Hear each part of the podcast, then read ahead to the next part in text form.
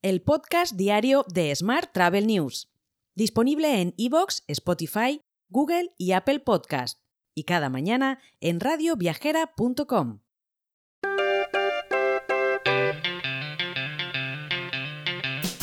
Saludos y bienvenidos al podcast diario de Smart Travel News en su edición número 1170 del martes 2 de mayo de 2023.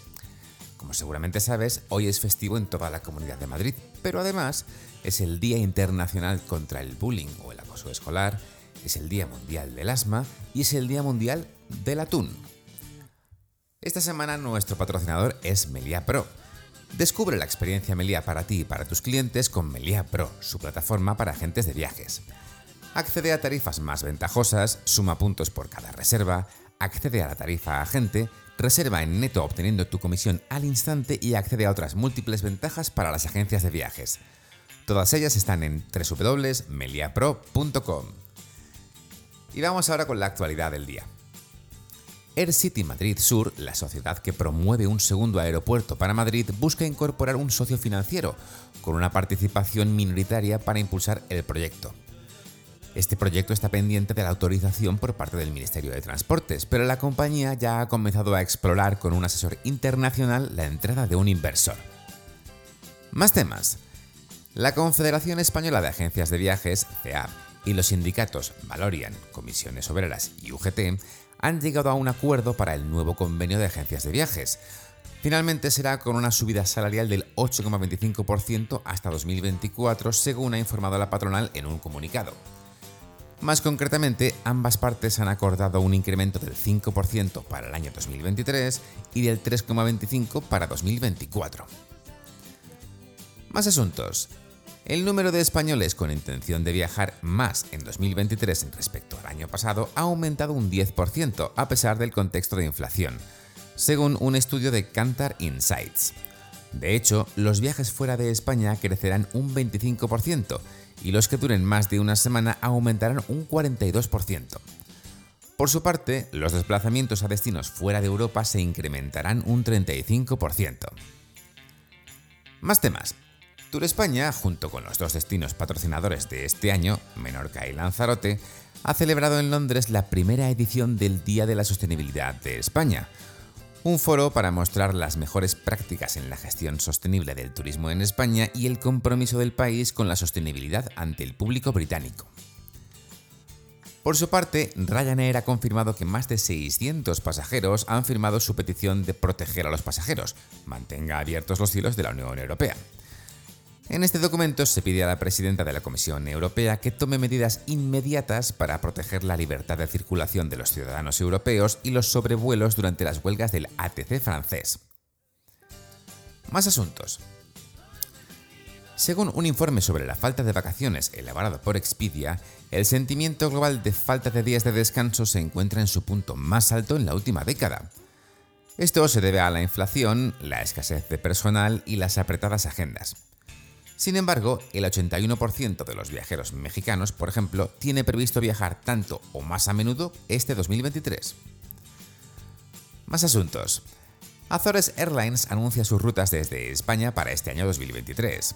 Habrá un vuelo directo entre Barcelona y Azores a partir del 2 de junio y desde Bilbao a Ponta Delgada a partir del 1 de junio. Además, se mantienen sus conexiones directas a Nueva York y Boston. Los vuelos serán operados por un Airbus 321 con un total de 186 plazas. Madrid ofrecerá 55 experiencias digitales para descubrir la ciudad a través del servicio de atención turística virtual 360. Esta herramienta permite al viajero planificar su visita antes de llegar a la ciudad y conocer digitalmente y con el asesoramiento en directo de informadores profesionales algunos de sus principales recursos turísticos.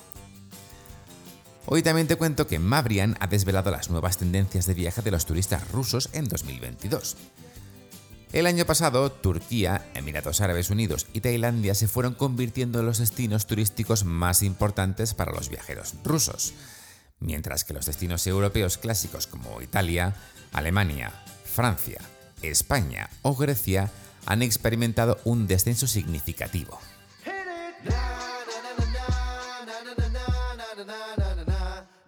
Vamos ahora con la actualidad internacional. Una encuesta de la Asociación Global de Viajes de Negocios, GTA, mostró que el 60% de los compradores encuestados dijeron que no apoyaban los esfuerzos de American Airlines por agilizar el NDC. El 53% explica que creen que las aerolíneas van demasiado deprisa y no han dado a los intermediarios el tiempo suficiente para desarrollar la tecnología y los procesos necesarios. Más temas. El número de visitantes norteamericanos al Reino Unido ha aumentado considerablemente, dado que están optando por mezclar los negocios con el ocio. Las empresas estadounidenses permiten e incluso animan a sus empleados a prolongar los viajes de trabajo hasta el fin de semana, y a reservar excursiones entre reuniones. Hoy también te cuento que Hyatt Hotels va a adquirir Mr. and Mrs. Smith por unos 66 millones de euros. Se trata de una plataforma de reservas hoteleras y club de viajes que ofrece a sus miembros una colección seleccionada de más de 1.500 hoteles de boutique y de lujo en todo el mundo.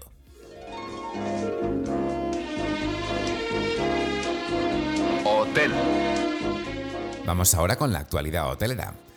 El Instituto Tecnológico Hotelero y Turisme Comunidad Valenciana han llegado a un acuerdo para crear la ITH Techie Room, una habitación de hotel tecnológica e innovadora en un hotel de la Comunidad Valenciana.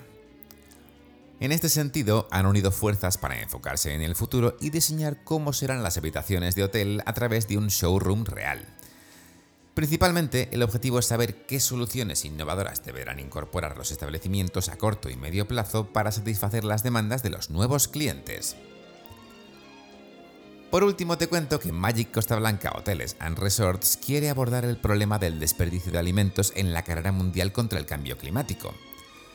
Varios de sus alojamientos ya se sumaron hace meses a la aplicación Too Good To Go, que hace de intermediaria entre negocios que ponen a la venta productos que no han vendido para darles un nuevo uso y que además, desde la semana pasada, han comenzado a adoptar un novedoso conjunto de soluciones de gestión de desperdicio de alimentos.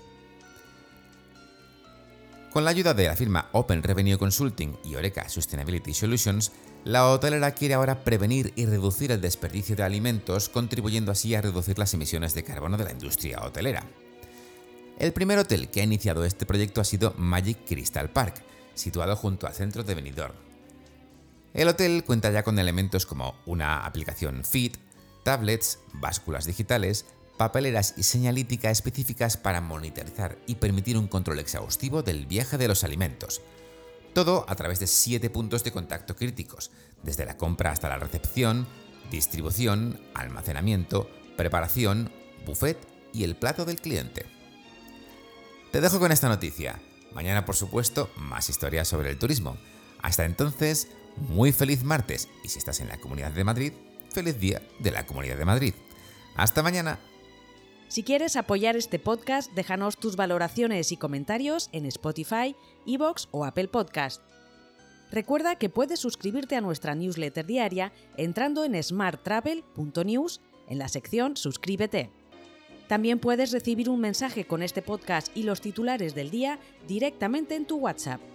Solo tienes que añadir a tu lista de contactos el número 646-572-336, con el más 34 delante si nos escribes desde fuera de España, y después enviarnos un WhatsApp con la palabra alta. Gracias por escucharnos.